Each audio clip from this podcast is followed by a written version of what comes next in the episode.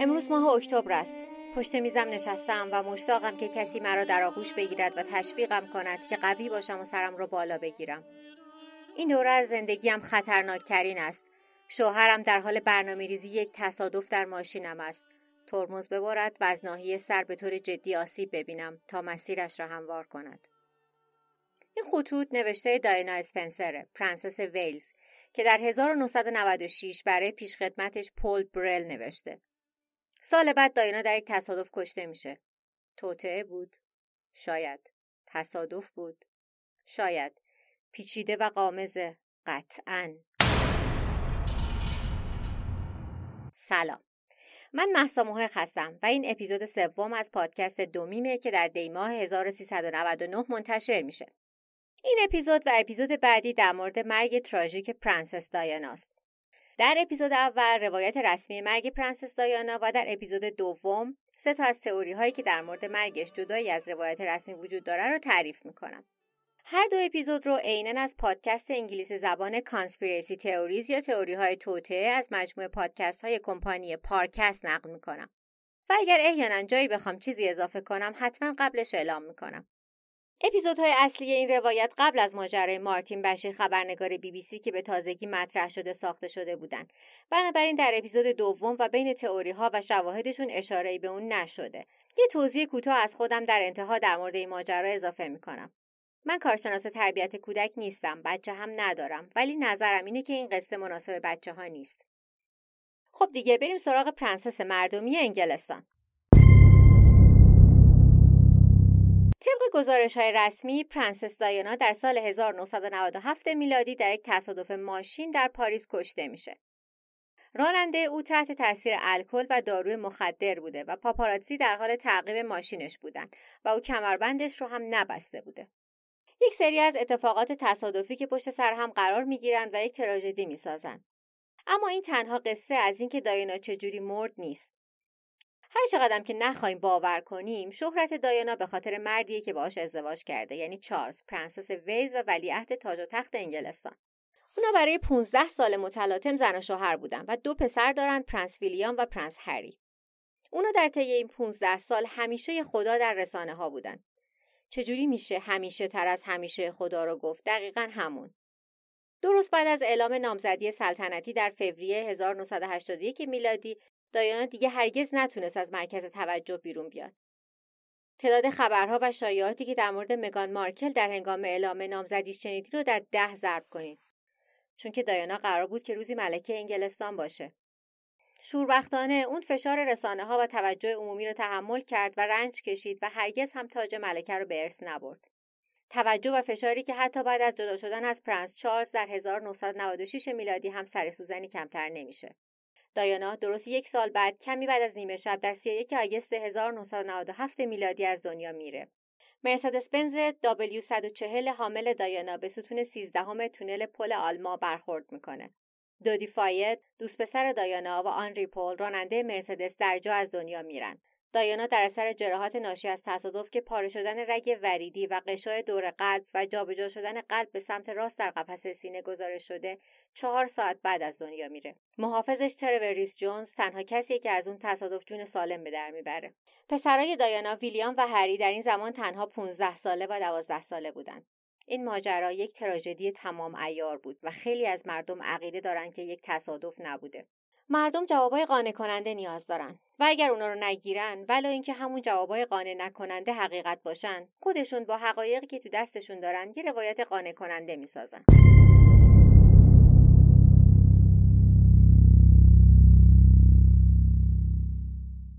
اما قبل از اینکه به سراغ تئوری های توطعه بریم اول باید ماجرایی که به تصادف منتهی شد رو بشنویم و بعد روایت رسمی ماجرایی که در صحنه تصادف اون شب آخر ماه آگست 1997 اتفاق افتاد. شخصیت اصلی قصه ما خود دایاناه. قبل از اینکه برسیم به اون نقطه که دایانا چجوری پرنسسی شد که نگران جون خودش باشه و شهرتش در مورد مرگش بیشتر از شهرتش از زندگیش باشه یکم به نقش اول داستانمون چهره انسانی بدیم. حرفای منفی زیادی در مورد مرگ دایانا وجود داره و اینکه چرا ممکنه بخوان بکشنش. اما اول میریم سراغ حرفای مثبت. بانوی با قانون خودش A Lady in Her Own Rights پرنسس مردمی People's Princess. و مادر بزرگ پرنسس جورج، پرنسس شارلوت، پرنسس لوئیس و آرچی. به نظرم که با وجود ایرادهایی که رسانه ها و خانواده سلطنتی در دایانا می‌دیدن اون مادر بزرگ گرم و دوست داشتنی می‌شد. اون رابطه‌ش با بچه ها خیلی خوب بوده. دایانا قبل از ازدواجش به عنوان پرستار بچه و معلم مهد کودک کار می‌کرده. بچه های خودش هم اونو پر از عشق و شوخ طبعی به یاد دارن. یه خاطره از پرنسس ویلیام هست که وقتی 13 ساله بوده پوسترهای سوپر مدل ها رو به دیوار اتاقش زده بوده. نائومی کمبل کریستی ترلینگتون و کلودیا شیفر. انگار آدمای سلطنتی هم همون کارایی رو می‌کنن که ما می‌کنیم. یه روز ویلیام از مدرسه میاد خونه و می‌بینه که مدلایی که توی پوسترها بودن تو خونن. هر ستاشون حی و حاضر بهش لبخند می‌زنن و براش دست تکون میدن. انگار آدمای سلطنتی خیلی هم کاراشون شبیه ما نیست. ویلیام زبونش بند اومده بوده. مامانش اینجوری prank ش می‌کنه. اما غیر از اینجور سورپرایزا دایانا سعی می‌کرده که بچه تا حد ممکن عادی بزرگ کنه. اونا وقتی می‌رفتن دیزنیلند تو صف بلیت و مکدونالد وای میستادن و این تنها دلیل نیست که دایانا لقب پرنسس مردمی می‌گیره در 1987 میلادی در اوج پاندمی ایدز با بیمارای مبتلا به ایدز مثل جزامی ها رفتار می شده.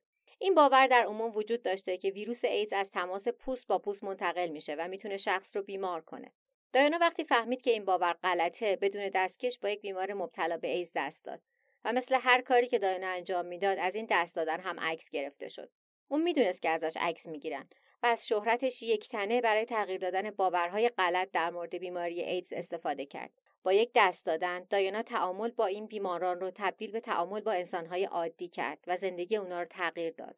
دایانا می‌دونست که تماس انسانی خیلی مهمه و کمک کرد که زندگی به خاندان سرد سلطنتی انگلستان بیاد. اون به کارتهایی که دریافت می‌کرد با دستخط خودش جواب تشکر می‌داد و همه سعیش رو می‌کرد که اسمهای سقیل رو درست بنویسه.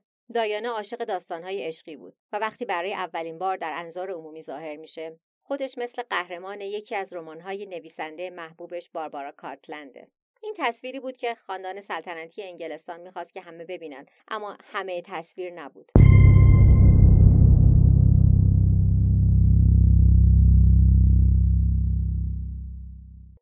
اگر دایانا قهرمان یک رمان عشقی بود او قهرمان اصلی نبود. او رقیب در داستان هیجان انگیز کامیلا شنده. یا بهتره بگیم کامیلا پارکر بولز.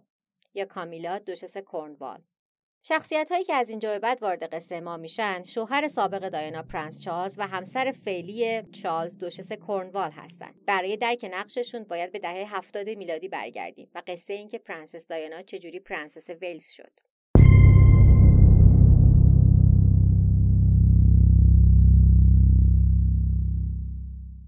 پرنس چارلز در دوران جوانی پسر بسیار بازیگوشی بوده. اگه می‌دونید که منظورم چیه. شاید شبیه پسرش پرنس هری. البته درستش اینه که بگیم که پرنس هری شبیه باباش بوده. پرنس چارلز قبل از ازدواجش با بیش از چهل زن رابطه رمانتیک داشته و این چهل نفر اونایی هستن که عموم می‌دونن. شاید این عدد حتی بزرگتر هم باشه. وقتی بخشی از شرح وظایفت پیدا کردن ملکه آینده انگلستان و به وجود آوردن ولیعهد باشه باید همه option ها رو در نظر بگیریم اما به نظر میاد که مسئله این نبوده. در 1970 وقتی که چارلز در ابتدای دهه 20 زندگیش بوده دوست دختر قبلیش اونو به کامیلا معرفی می‌کنه. در لحظه جرقه بینشون اتفاق میفته و اونا با هم دوست میشن. و اغلب به تماشای مسابقات پولو که چیزی شبیه چوگانه می‌رفتن. اونا هر دو حاشیه شهر و اسبا رو دوست داشتن. اما موانع زیادی سر راه این رابطه وجود داشته. کامیلا یه رابطه نیمبند تمام نشده ای با دوست پسر سابقش اندرو پارکر بالز داشته و خانواده چاز کامیلا رو تایید نمی‌کردن. اونا به طور سنتی انتظار داشتن که چاز با یک دوشیزه زیبا ازدواج کنه که خانوادهش ترجیحاً سابقه نجیب زادگی هم داشته باشن.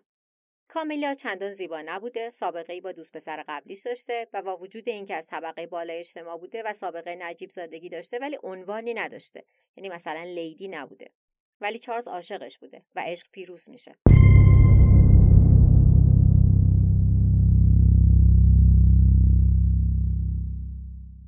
اما در این مورد مدت زمانی طول می‌کشه تا عشق پیروز بشه. در سال 1973 میلادی پرنس چارلز با نیروی دریایی انگلستان به یک مأموریت میره و از کامیلا نمی‌خواد که منتظرش بمونه.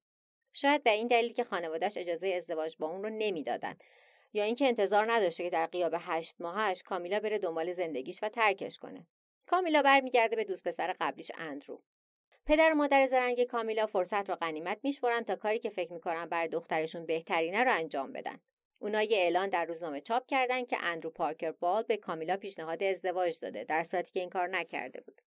خانواده کامیلا از طبقه بالای اجتماع بودن و برای جلوگیری از رسوایی اندرو مجبور میشه به کامیلا پیشنهاد ازدواج بده و کامیلا مجبور میشه که این پیشنهاد رو قبول کنه. اونا چند ماه بعد ازدواج کردن و ازدواجشون ازدواج سال نام گرفت. میگن وقتی چارلز خبر نامزدی رو شنید تمام شب رو گریه کرد اما قدرت تغییر وضعیت رو نداشته. او باید مثل یک پرنس رفتار می‌کرده و احساساتش رو کنترل می‌کرده. در نتیجه چارلز و کامیلا دوست معمولی موندن که همونطور که به نظر می‌رسه دوست معمولی بودن خوب پیش نمیره. در 1980 کامیلا با چارلز به اندرو خیانت می‌کنه. البته اندرو هم به کامیلا خیانت می‌کرده. عجب ازدواجی. در طول سالها پرنس چارلز تحت فشار والدینش بوده که با دختر درست ازدواج کنه. او وارث تاج و تخت و نسبت به کشورش وظایفی داشته. سنش از سی سالگی گذشته بود و به یک همسر احتیاج داشت.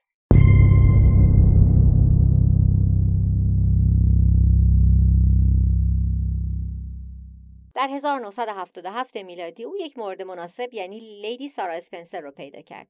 دختر کنت اسپنسر ملقب به Viscount Althorp. علاوه بر تملک خانه ویلایی و خانه ای در لندن نسب اونا به خاندان سلطنت در قرن 15 می‌رسه و همچنین به خاندانهای سلطنتی دیگر اروپایی از جمله هبسبرگ خاندانی از نجیبزاده های اتریش و مدیچی از نجیبزاده های ایتالیا که بسیار پرقدرت بودند و چندین شاه و ملکه و حتی پاپ از خانواده اونها به جامعه اروپایی تقدیم شده رابطه چارلز و سارا دوون پیدا نمی‌کنه اما از طریق سارا چارلز با خواهر نوجوانش دایانا آشنا میشه لیدی دایانا. در دهه 60 میلادی همونطور که بین خانواده های نجیب زاده مرسوم بوده دایانا همبازی چارلز و برادراش اندرو و ادوارد بوده. اما به خاطر 13 سال اختلاف سنی اونا در اون زمان رسما با هم معرفی نشده بودن. در 1980 که دایانا به سن قانونی رسیده بوده چارلز و دایانا در یک مسابقه پولو به هم معرفی شدن. دایانا در 18 سالگی هیچ سابقه رابطه عشقی نداره لقب داره لیدی دایاناس و به شکل غیرقابل انکاری زیباست. از نظر خاندان سلطنتی او از هر نظر کامل و مناسب بود. برای همین چارلز باهاش ازدواج کرد. خیلی زود هم باهاش ازدواج کرد. اونا در فاصله مسابقه پولو که به هم معرفی شدند و عروسی در 29 جولای 1981 میلادی که شبیه داستانهای پریان بود و تلویزیون پخش شد تنها 13 قرار ملاقات داشتند مثل همه ازدواج های سنتی این یکی هم در هم و بر هم بود. دایانا با بقچه مسائل خودش اومده بود. وقتی اون دختر کوچیکی بود مادرش ترکشون کرده بود و در هفت سالگی دایانا پدر و مادرش از هم جدا شده بودن.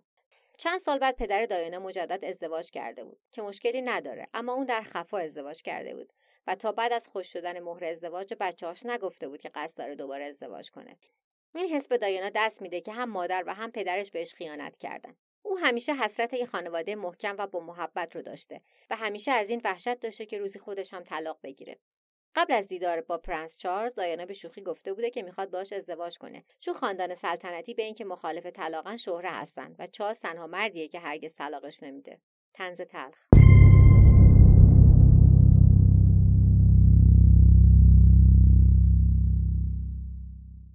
مسئله کمکی به دایانه 20 ساله که با چارلز 32 ساله ازدواج می‌کنه نکرد. او برای این تصمیم سرنوشت ساز و زندگی غیرقابل باوری که واردش می‌شد آماده نبود. اما اون به شدت دنبال خانواده ای بود که ترکش نکنند. برای همین با سر به سمت این ازدواج رفت. این تصمیم بقیه زندگی کوتاهش رو رقم زد. پرنس چارلز و دایانا در عکس‌های عروسیشون مثل افسانه پریان و مستاق آنها تا همیشه با خوشی زندگی کردن هستند. اما این تصویر خیلی زود شکست. تنها چند ماه بعد از ازدواج دایانا برای عمل به وظیفه سلطنتیش باردار میشه. اما دچار این پارانویا میشه که چارلز دیگه دوستش نداره. آیا به نظرتون اون اشتیاقی به دایانا نشون نمی‌داده چون هنوز دیوانوار عاشق کامیلا بوده و آرزو می‌کرده ای کاش با اون ازدواج کرده بوده؟ ممکن به نظر میاد.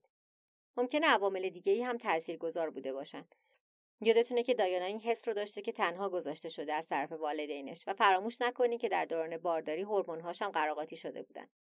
البته تحقیقاتی در اروپا انجام شده که میگه زنان باردار بهتر می‌تونن فکر آدما رو بخونن و احساسات و منظور واقعیشون رو درک کنن.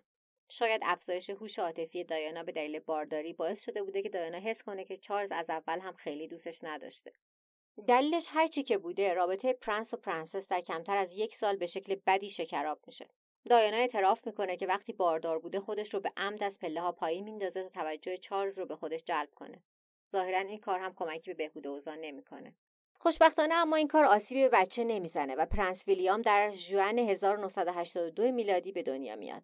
بعد از اون هری در سپتامبر 1984 متولد میشه. گفته میشه چارلز از اینکه هری دختر نیست اظهار ناامیدی می‌کنه و ناراحت بوده که رنگ موش مثل خانواده دایانا قرمزه.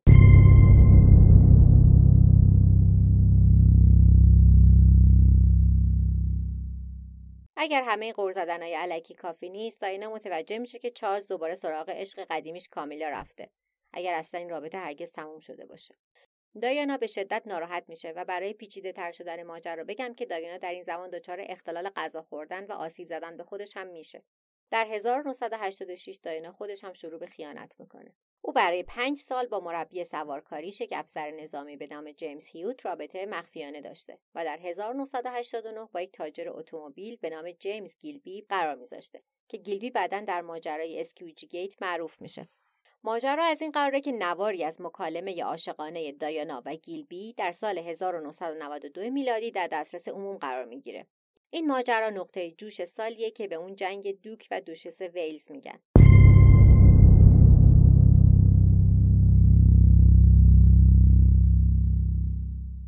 در ابتدای دهه 1990 میلادی خبر ازدواج شکست خورده چارلز و دایانا کاملا علنی شده بوده. و اونا به جای مخفی کردن یا انکار کردنش هم چارلز و هم دایانا از رسانه ها علیه هم استفاده می‌کردن تا همدردی عموم رو به دست بیارن دایانا متخصص تحت تاثیر قرار دادن و کنترل کردن رسانه ها بوده ده سالی که پرنسس ویلز بوده او دوستان ژورنالیست زیادی که طرفش رو بگیرن برای خودش ساخته بوده و این کار را با رسوندن سرنخهایی به اونا انجام می‌داده یکی از این نویسنده ها اندرو مورتون بوده.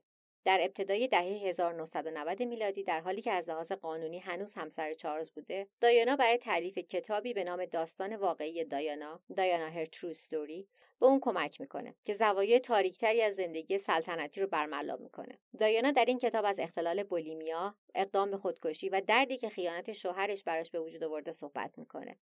اختلال بولیمیا احساس گناه و سرزنش کردن خود به دلیل غذا خوردنه. چون شخص فکر می‌کنه که چاقه و بلافاصله بعد از غذا خوردن عمدن رو بالا میاره.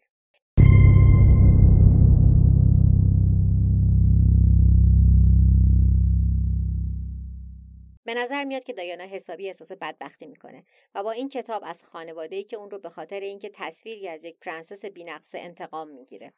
دایانا این کار رو به عنوان یک منبع اطلاعات کتاب انجام نمیده. او این کار رو به عنوان عضوی از خاندان سلطنتی انجام میده. البته خیلی ها مورتون رو متهم می‌کنن که قسمت های زیادی از کتابش ساخته و پرداخته ذهن خودشه و حقیقت نداره.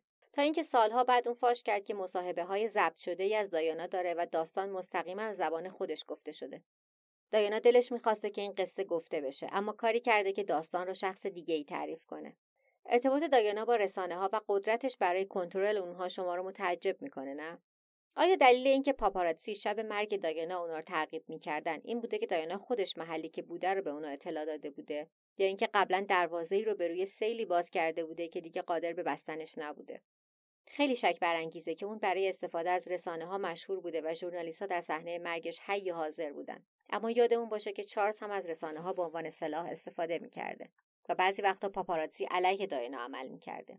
یادتونه که کمی قبل از Squidgygate اسم بردم؟ ماجرا از این قراره که در آگوست 1992 میلادی مجله سان برملا کرد که یک نوار ضبط شده از یک مکالمه تلفنی بین دایانا و دوست پسرش جیمز گیلبی داره.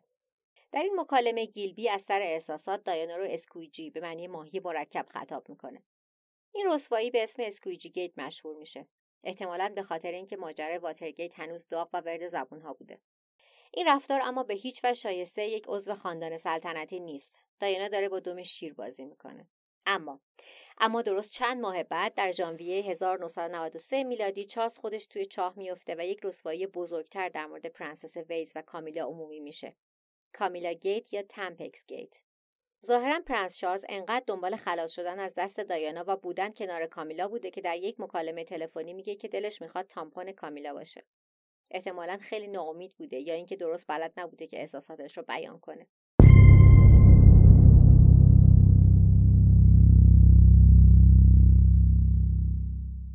تا این نقطه خاندان سلطنتی به بی احساس بودن معروف بودن. یه داستانی هست که ملکه الیزابت بعد از یک مسافرت یک ماهه به کاخ برمیگرده و با پرنس چارلز که اون موقع یه پسر بچه کوچیک بوده فقط دست میده. اما با تشکر از دایانا خاندان سلطنتی الان درست وسط رسوایی احساسی هستن. دایانا اونا رو از آسمون به زمین آورد و حتی کمی پایین تر. دایانا تبدیل مشکل اونا شده بود و باید از دستش خلاص می شدن. این خلاص شدن جدایی اونها در سال 1992 میلادی بود. کمی بعد از درز نوارهای مربوط به Squidgygate و Tampaxgate چارلز و دایانا به طور عمومی از هم جدا میشن. خاندان سلطنتی اعلام می‌کنن که این زوج در حال کار کردن روی رابطهشون هستن. اما دور از ذهن به نظر میاد.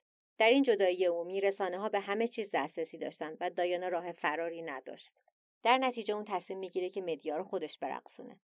در 1995 میلادی دایانا مصاحبه تلویزیونی با مارتین بشیر داشت. زمانی که هنوز قانونا همسر چارلز بود و آنچنان آتیش رو بین اونا دامن زد که همون سال ملکه به طور رسمی به چارلز و دایانا دستور داد که طلاق بگیرن.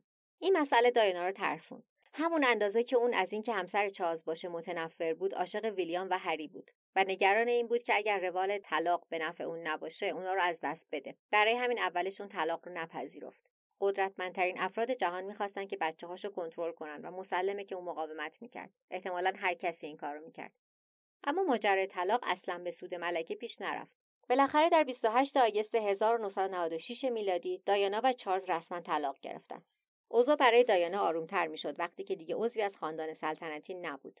اما تنها بعد از یک سال دایانا به شکل مرموزی از دنیا میره.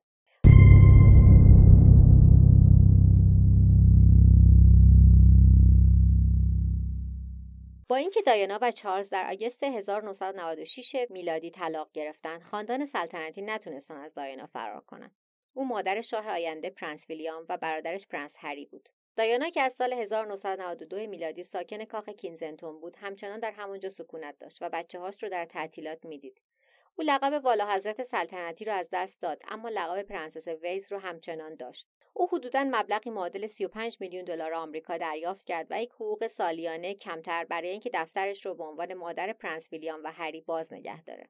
زندگی در قصر و ادامه حضور عمومی زندگیش رو شبیه یک عضو خاندان سلطنتی می‌کرد. به او حتی اجازه داده شد تا جواهرات سلطنتی که به شخص اون هدیه داده شده بود رو نگه داره. می‌تونین حدس بزنید که این موارد چقدر سنتگراهای خاندان سلطنتی رو عصبانی کرده بود، حتی خود ملکه رو. بخش عظیمی از خاندان سلطنتی بودن به حضور در انظار عمومیه. بعد از جدایی دایانا اعلام کرد که از این ماجرا خودش رو بازنشسته می‌کنه. او احتیاج داشت تا مدت زمانی در مرکز توجه نباشه. اما این حرف در مورد دایانا شبیه اینه که بگه من دیگه از خونم بیرون نمیام.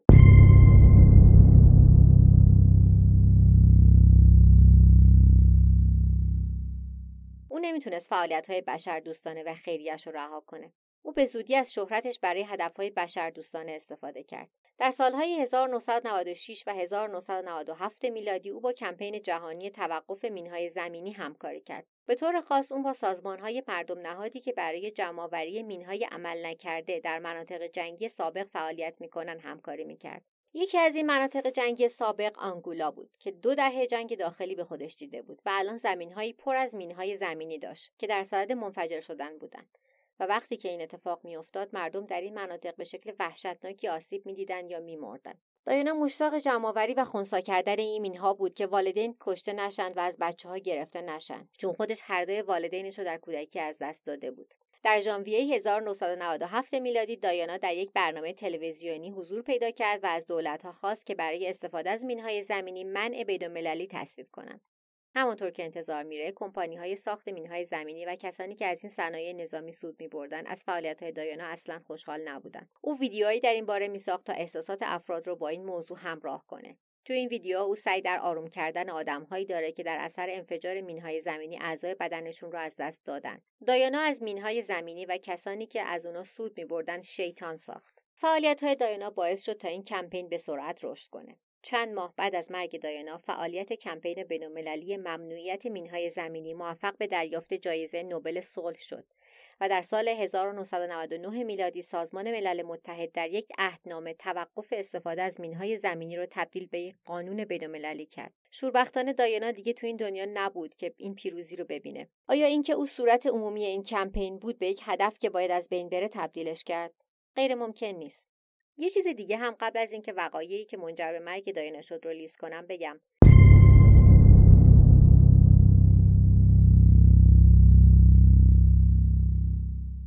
باید از زندگی عشقیش بگم. در سالهای 1996 و 1997 میلادی هازنات خان دوست پسر دایاناه یک جراح قلب پاکستانی مسلمان. قاعدتا نباید دین دوست پسر دایانا مسئله مهمی برای ما باشه. اما در این مورد خاص باید بدونیم که هازنات خان کسی که دایانا برای دو سال دیوانوار عاشقش بوده مسلمان بوده. هازنات خان هم عاشق دایانا بوده اما شهرت جهانی دایانا رو نمیپسندیده و این باعث کشمکش در رابطهشون میشه. بین منابع مختلف سر اینکه چرا و چگونه از هم جدا شدن اختلاف وجود داره. اونا در جولای 1997 میلادی از هم جدا میشن و هازنات خان لیستی از دلایل برای خودش داره. اما در تحقیقی که در سال 2008 در مورد مرگ دایانا شد هازنات خان شهادت داد که دایانا به خاطر یه مرد دیگه یعنی دودی فاید از اون جدا شده. همون مردی که وقتی مرد همراهش بود. مردی که اونم مسلمون بود و همین دین دستبایه تئوری توطئه‌ای هست که پدر دودی فاید مطرح می‌کنه. دودی هم بخش مهمی از داستان ماست. پسر یک بیزینسمن بسیار موفق مصری و وارث فروشگاه های زنجیره‌ای بسیار لوکس هروت لندن. دودی تهیه کننده سینما هم بود. از جمله فیلم های اون میشه به عرابه های آتش و هوک اشاره کرد. پدر میلیاردر دودی محمد فاید مالک کشتی تفریحی و خونه که دایانا برای آخرین بار در اونا زنده دیده شده.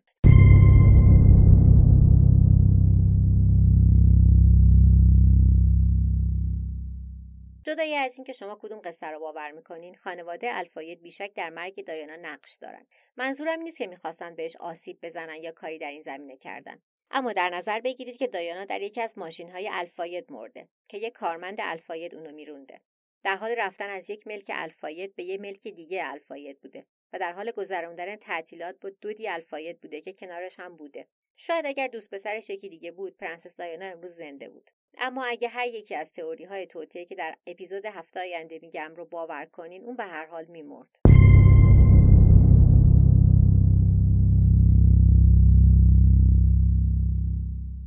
در جولای 1997 میلادی دایانا رابطش رو با دودی شروع می‌کنه. اونا بیشتر 6 هفته آینده از اون تاریخ رو با هم گذروندن و با هم به سفر دریایی روی مدیترانه رفتن و در این چند هفته چند روزی رو هم با پسرای دایانا گذروندن.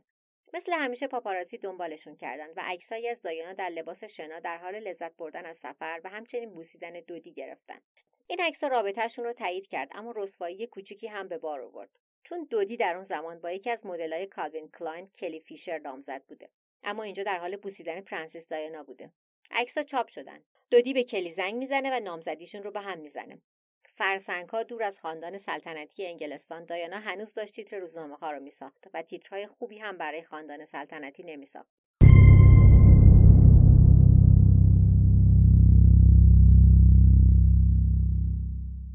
در سی آگست 1997 میلادی داینا اسپنسر پرنسس ولز 36 ساله بود. یک سال و دو روز از طلاقش گذشته بود و 6 هفته بود که با دودی فاید دوست شده بود. اونا نه روز گذشته رو در دریای مدیترانه با هم گذرونده بودن. چیزهایی که در ادامه میگم حقایق پذیرفته شده ای از اتفاقات سی و 31 آگسته. اون روز صبح دایانا در کشتی تفریحی لوکس الفاید که اسمش جانی کال بود بیدار میشه. اونا در ساردینیا پهلو گرفتن و صبحانه رو روی عرشه خوردن. در ساعت 11 صبح از کشتی پیاده میشن که با جت خصوصی الفاید به پاریس پرواز کنن. اونا در ساعت 3 و 20 دقیقه بعد از ظهر در فرودگاه لوبورژه در پاریس فرود میان. تو پاریس دودی یه تصمیم عجیب می‌گیره که پز خونه که باباش خریده و بازسازی کرده رو بده. اسم این خونه وینزره اما در مورد این خونه چی عجیبه؟ اونا توی کشتی الفاید بودن سوار هواپیمای الفاید شدن و دودی اونو به هتل و آپارتمان الفاید می‌بره. اینکه دودی بخواد پوز ثروتش رو بده عجیب نیست. عجیب اینه که خونه وینزر محل اقامت ادوارد هشتم و همسر قبلا مطلقش والی سیمسون بوده. ادوارد هشتم عموی ملکه الیزابت فعلی بوده که به دلیل ازدواجش با یک خانم امریکایی مطلقه به نام والی سیمسون از مقامش برکنار میشه و پدر ملکه الیزابت فعلی به جای اون شاه میشه. در دهه 1930 میلادی طلاق اونقدر مضمون بوده که ادوارد هشتم مجبور میشه تاج و تخت رو رها کنه و بقیه عمرش رو در فرانسه و باهاماس زندگی کنه. سایه مضمون بودن طلاق روی چارلز و دایانا هم افتاده بود با وجود اینکه سالها رو در یک ازدواج ناموفق گذرونده بودن و توی اون ازدواج خوشحال نبودن. حالا با رفتن به اون خونه انگار راهی برای فرار از سایه بیحرمتی طلاق برای دایانا وجود نداشت. اما خیلی طول نکشید. اون بعد از ظهر دایانا برای موهاش با یک آرایشگر قرار داشت و دودی قرار بود به جواهر فروشی قپوسی بره و یه حلقه الماس بخره. اون حلقه از کلکسیون به من بله بگوی قپوسی سفارش داده شده بود. آیا قرار بوده یه حلقه نامزدی باشه؟ هیچ کسی نمی‌تونه تایید کنه که هدف دودی از سفارش اون چی بوده. چیزی که مطمئنیم اینه که اون شب دایانا یه حلقه از دودی دستش بوده. اما نه اون حلقه به من بله بگو. اونا در ریتز که هتل بابای دودیه همدیگر رو می‌بینن و در سویت هتل استراحت می‌کنن و بعدش به آپارتمان دودی میرن که برای شام آماده بشن. عجیبه که اونا به ریتز رفتن به جای اینکه در آپارتمان به هم ملحق بشن. فاصله ریتز و آپارتمان دودی حدودا ده دقیقه بوده. عجیبه ولی احتمالا دودی باز اینجا داشته پز می‌داده. او می‌خواسته دایانا رو تحت تاثیر قرار بده و تحت تاثیر قرار دادن یک عضو سابق خاندان سلطنتی کار سختیه. اگه دنبال کنیم میشه چهار ملک الفاید که دایانا در یک روز رفته. کشتی تفریحی جت شخصی هتل ریتز و وینزر. اما اونا که قرار بود همون شب برای شام به ریتز برگردن چرا بخواد بعد از ظهر پز هتل رو بده؟ اما اونا برای شام خوردن در ریتز برنامه ریزی نکرده بودن و این سوال از اینجا از بین میره. توی آپارتمان دایانا برای آخرین بار با بچه هاش تلفنی حرف می‌زنه که با باباشون و ملکه در قلعه بالمورال اسکاتلند بودن. بعد از اینکه خیالش از بچه ها راحت میشه دایانا و دودی تصمیم دارن که به رستوران شبونوا برن. اما نرفتن چون پر از پاپاراتسی بوده. اونا تصمیم می‌گیرن به رستوران هتل ریتز برن. آپارتمان دودی و رستوران شبونوا هر کدوم ده دقیقه با ریتز فاصله دارن. پس کار چندان سختی هم نبوده این تغییر مکان. کمی بعد دایانا و دودی به ریتز می‌رسن. دیده شده که دایانا توی رستوران گریه می‌کرده. آیا به نظرتون اون حس کرده بوده که در خطره؟ شاید فقط یه روز سخت داشته. رستوران ریتز هم پر از پاپاراتسی بوده و دایانا و دودی در نهایت شامشون رو در یکی از سویت های هتل خوردن. در این زمان توی بار ریتز آنری پال که در اون ساعت دیگه سر کار نبوده و داشته وقت آزادش رو میگذرونده دو تا لیوان نوشیدنی می‌خوره که به نظر آب میوه میومده اما نوعی لیکور فرانسوی که از شراب قوی تره بوده. اما اون به نظر هیچ کسی که با اون تعامل داشته مست نرسیده بوده. دلیلش هم اینه که مسئله تنها الکل نبوده دارو هم بوده. آنری پال داروی ضد افسردگی مصرف می‌کرده که در اثر مصرف الکل با اون اینکه چقدر مسته رو مخفی می‌کرده. در نتیجه وقتی دودی بهش گفته که اونا رو از پاپاراتسی فراری بده کسی بد به دلش راه نداده. دودی می‌تونست بی سر صدا ریتس رو ترک کنه. اما اون با مرسدس با راننده و محافظ رسمیش و لحجه مشخصش که از در اصلی هتل خارج شده یه نمایش را میندازه. طبیعیه که همه اون ماشین رو تعقیب کنن.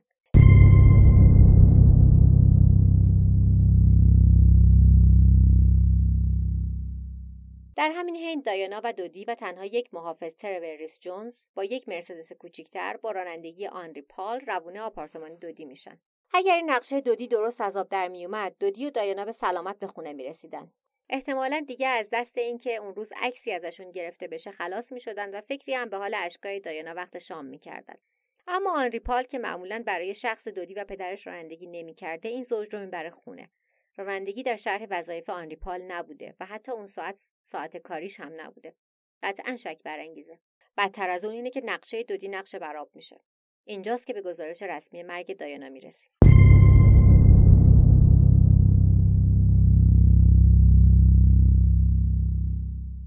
این گزارشیه که با توجه بررسی پلیس مبتنی بر حقایقه و داستان پذیرفته شده بین عمومه. کمی بعد از نیمه شب دایانا دودی ترور ریس جونز و آنری پال سوار مرسدس اس 280 میشن. بعد از دقایق کوتاهی پاپاراتسی متوجه میشن که پرنسس کجاست و ده روزنامه‌نگار در پنج ماشین دو موتورسیکلت و سه اسکوتر ماشین اونا رو دنبال می‌کنن و عکس می‌گیرن. در یکی از عکسها آنری مست به نظر میاد. ترور نگرانه و دایانا سرش رو برگردونده که تو عکس نیفته. دودی توی اون عکس نیست اما می‌دونیم که طبق گزارش پلیس نه اون و نه دایانا کمربندای ایمنیشون رو نبسته بودن. به درخواست دودی ماشین از یک مسیر غیر مستقیم به سمت آپارتمان میره که ازشون عکس گرفته نشه. اونا در امتداد رود سن میروندن به سمت تونل پل آلما. در 15 سال گذشته 34 تصادف در این تونل اتفاق افتاده که منجر به مرگ 8 نفر شده. عدد خیلی بالایی نیست ولی یه هشدار برای خطره. لورد استیونز رئیس سابق اسکاتلند یارد پلیس انگلستان بعدا از یک مدل کامپیوتری برای اثبات اینکه آنری پال کنترل ماشین رو حتی قبل از ورود به تونل از دست داده بود استفاده می‌کنه. بین ساعت 12 و 22 دقیقه تا 12 و 23 دقیقه صبح یک شنبه 31 آگوست 1997 میلادی ماشین به سمت تونل پل آلما سرازیر میشه و مرسدس حامل پرنسس با سرعت بالا که قابل متوقف کردن نبوده به سمت پایین میره. اون تونل تاریک با سقف کوتاه سیمانیه. محدودیت سرعت توی تونل 50 کیلومتر بر ساعته. اما مرسدس کذایی سرعتش 105 کیلومتر بر ساعت بوده که به دیوار سمت راست تونل برخورد می‌کنه و بعد به دیوار سمت مقابل می‌خوره. چندین بار ماشین به دیوار و دیوار مقابلش می‌خوره تا بالاخره به ستون سیزدهم نگهدارنده سقف تونل می‌خوره و متوقف میشه. جلوی ماشین مثل یک هواپیمای کاغذی جمع میشه. آنری پال و دودی در جا از دنیا میرن. ایربگ ها باز میشن و بوق ماشین ممتد به صدا در میاد. بعد از برخورد به ستون عقب ماشین به دیوار تونل می‌خوره و میافته. پاپارازی متوقف میشه. این پایانه.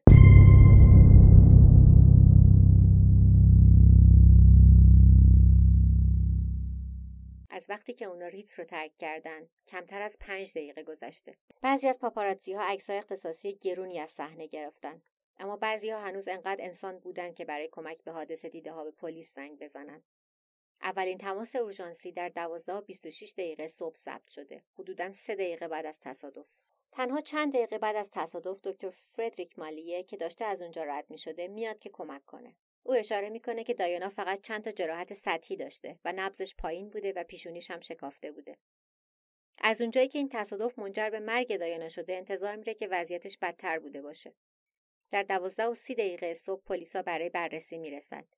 در دوازده و سی و دو دقیقه صبح تیم اورژانس می‌رسند و متوجه میشن که دایانا بهوشه ولی شوکه شده و به شدت مضطربه ولی به نظر می‌رسه جراحاتش سطحیه. دوازده و سی و سه دقیقه صبح آتش ماشین رو می‌برند و دایانا رو میارن بیرون. شوک حاصل از جابجایی باعث سکته قلبی دایانا میشه. دوازده و چل دقیقه صبح ماموران اورژانس فرانسوی سعی می‌کنن که وضعیت پرنسس ولز رو تثبیت کنند تثبیت کردن وضعیت مجروح قبل از انتقالش به بیمارستان یک روتین استاندارد در فرانسه هست. اما این کار بعدا به شدت توسط بریتانیایی ها و امریکایی ها مورد انتقاد قرار گرفت. اونا معتقد بودند که باید دایانا رو به سرعت و بدون فوت وقت به بیمارستان می بردن. یه مسئله دیگه هم هست که یه عده بهش شک دارن. آیا دایانا هنوز زنده بود اگر این تصادف در انگلستان یا امریکا اتفاق افتاده بود یا اینکه فرانسه پروتکل های متفاوتی داشت؟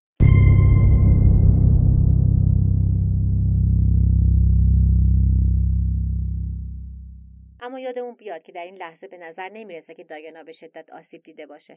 مخصوصا الان که قلبش دوباره داره می‌زنه. وقتی یک دکتر فرانسوی در 12 و 45 دقیقه صبح بالا سرش میاد به اون ترکیب دارویی آرام بخش میده که آرومش کنه. این ترکیب دارویی بعضی وقتا باعث مشکلات قلبی و تنفسی میشه و از اون مهمتر در یک صبح دایانا دچار حمله قلبی میشه.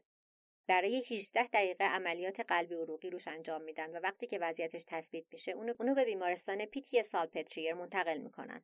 این بیمارستان نزدیکترین بیمارستان نبوده اما به نظرشون مجهزترین بیمارستان برای رسیدگی به نیازهای پزشکی دایانا بوده. ده دقیقه دیگه از دست میره تا تاییدیه بردنش به بیمارستان کذایی صادر بشه. در یک و چهل و یک دقیقه صبح یک ساعت بعد از تصادف دایانا بالاخره در راه بیمارستانه. به آمبولانس گفته میشه که با سرعت حرکت نکنه که سرعت باعث بدتر شدن وضعیت دایانا نشه. فشار خونش حتی کمتر هم میشه. دایانا در ساعت دو و شیش دقیقه صبح به بیمارستانی که تنها پنج نیم کیلومتر با تونل پل آلما فاصله داره می‌رسه. کمی بعد از رسیدنش قلبش دوباره میسته. دکترها در زمانی که دارن برای احیاش تلاش می‌کنن متوجه میشن که در حال خونریزی داخلیه. در اثر تصادف قلب دایانا به سمت راست قفسه سینهش حرکت کرده بود. عروق وریدی و پرده دور قلبش پاره شده بوده و باعث خونریزی داخلی شده. و این موضوع دلیل فشار خون پایینش رو مشخص می‌کنه. دکترها هر کاری که از دستشون برمیاد رو برای برگردوندن دایانا انجام میدن. اما در ساعت چهار صبح اعلام میشه که از دنیا رفته.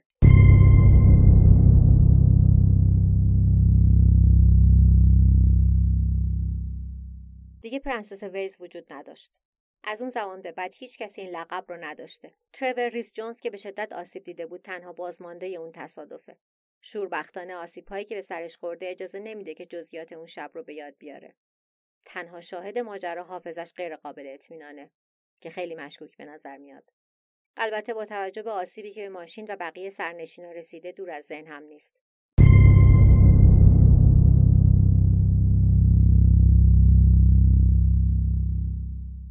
در ابتدا پاپاراتزی که ماشین رو تعقیب می‌کردند برای مرگ زنی که بیشترین عکس در دنیا ازش گرفته شده مقصر شناخته شدند اما بعدا بیگناه اعلام شدند مسئولان فرانسوی یک پرونده 6800 صفحه‌ای از شواهد و مدارک این تصادف جمعآوری کردند که اسکاتلند یارد همون رو بررسی کرده. کالبد شکافی نشون داده که میزان الکل موجود در خون آنری 1.74 گرم در لیتر بوده. بیشتر از سه برابر سطح مجاز رانندگی در فرانسه که نیم گرم در لیتره. بعد از یک تحقیقات دو ساله اینجوری نتیجه گیری شد که سرعت بالا رانندگی در حال مستی و نبستن کمربند ایمنی منجر به مرگ پرنسس دایانا شده. خیلیا معتقدند که اگر ماشین در نهایت به دیوار تونل به جای ستون برخورد کرده بود پرنسس الان زنده بود. یا اینکه اگه کمربند ایمنیشو بسته بود. بیشتر مردم معتقدند که این ماجرا یک بدشانسی تمام عیار بوده. پرنسس دایانا در یک تصادف ماشین تراژیک از دنیا میره. یا اینکه شما چی فکر می‌کنین؟ الان می‌خوام به سه تا تئوری که تصادف رو قبول ندارن اشاره کنم. و منظورم از گفتنشون این نیست که یکیشون حتما حقیقت داره. فقط قرار تعریفشون کنم. تئوری شماره یک. فعالیت دایانا علیه مینهای زمینی باعث شد که اون رو برای حفاظت از صنایع نظامی به قتل برسونن. تئوری شماره دو. دایانا مرگ خودش رو صحنه سازی کرده تا بالاخره بتونه از مدار توجه عمومی خارج بشه. تئوری شماره سه. اون یک تهدید برای سلطنت انگلستان بود و MI6 اونو به قتل رسون تئوری شماره سوم پیچیده ترین تئوریه که بخشهایی مربوط به اسلام حراسی و ناتوانی خاندان سلطنتی در کنترل زنی که به تصویر عمومی اونا پیوند خورده بود داره یا اینکه چارلز می‌خواسته از دستش خلاص بشه تا به کامیلا برسه.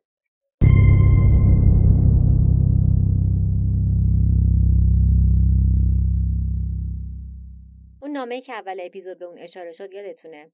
داینا نگران بود که شوهرش داره مرگش رو برنامه ریزی می‌کنه. شروع نقل قول. شوهرم در حال برنامه ریزی یک تصادف با ماشینم است. ترمز ببرد و از ناحیه سر به طور جدی آسیب ببینم تا مسیرش را برای ازدواج با تیگی هموار کند. کامیلا هم فریب خورده. این مرد از هر نظر از ما سوء استفاده کرده. پایان نقل قول. این نامه پارانویای دایانا رو کاملا مشخص می‌کنه. اون یه وضعیت خیلی پیچیده تری رو توصیف کرده. اینکه چارلز داره راه رو برای معشوقش هموار می‌کنه. تنها چند سال بعد در سال 2004 میلادی در عملیاتی موسوم به عملیات پژه پرونده مجددا بررسی میشه. هفته آینده در مورد همه این تئوری ها صحبت می‌کنم. تا اون موقع می‌تونید به کانال کبز نیوز در یوتیوب برید و دوتا اپیزودی که کبز در مورد زندگی دایانا ساخته رو ببینید. جزئیاتی اونجا مطرح میشه که جاش توی این اپیزود نبود و خیلی هم جالبه. اسم خانم سازنده کانال کبز نیوز رو نمی‌دونم ولی ایشون هموطنه و خیلی بامزه داستانها رو به فارسی تعریف می‌کنه.